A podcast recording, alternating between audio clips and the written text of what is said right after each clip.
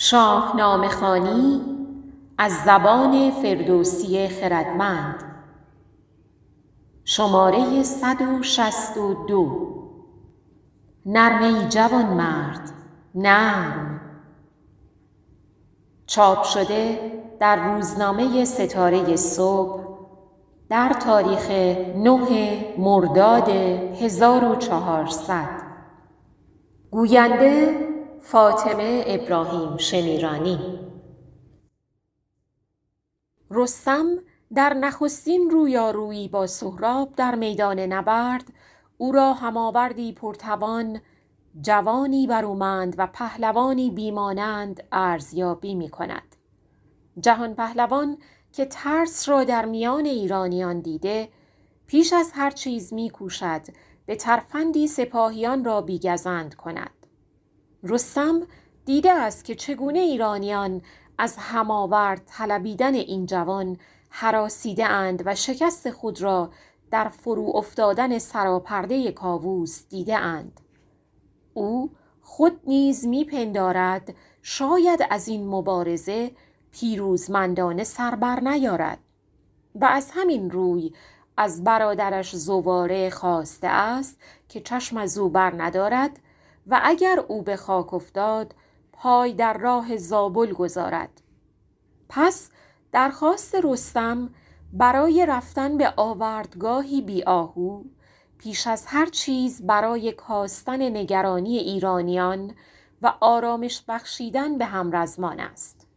سهراب نیز پیروزمندانه دستها را به هم می ساید و با خارداشت پهلوانی که شنیده به تازگی از چین آمده است می‌گوید باشد برویم. میپذیرم که هیچ یک از سپاهیان دست به سلاح نبرند و به میدان نیایند. ولی نبرد ما چندان به درازا نخواهد کشید.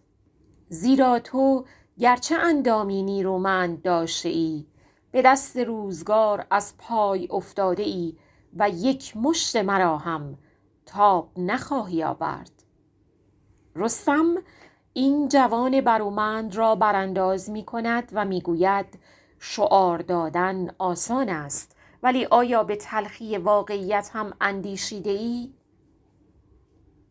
نگه کرد رستم بدان سرفراز بدان برز بالا رکیب دراز بدو گفت نرم ای جوانمرد نرم.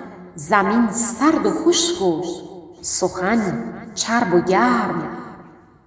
دکتر کزازی در این باره به درستی و زیبایی می نویسد خواست رستم از این سنجش در میان سخن و زمین آن است که همواره به آسانی و به خواست دل می توان سخن گفت و سخن می تواند پیوسته برای گوینده آن چرب و شیرین و دلپذیر باشد. آنچه دلازار و مایه دشواری است زمین است که چون پهلوان در برابر هم آورد شکست آورد و پشت بر آن سود سردی و خشکی آن را خواهد آزمود. رستم در برابر خارداشت جوان تورانی به رجزخانی می پردازد و می‌گوید به پیری بسی دیدم آوردگاه بسی بر زمین پست کردم سپاه. تبه شد بسی دید در چنگ من ندیدم بر آن سو که بودم شکن. نگه کن مرا تا ببینی به جنگ اگر زنده مانی مترس از نهنگ. مرا دید در جنگ دریا و کوه که با نامداران توران گروه چه کردم؟ ستاره گوای من است. به مردی جهان زیر پای من است.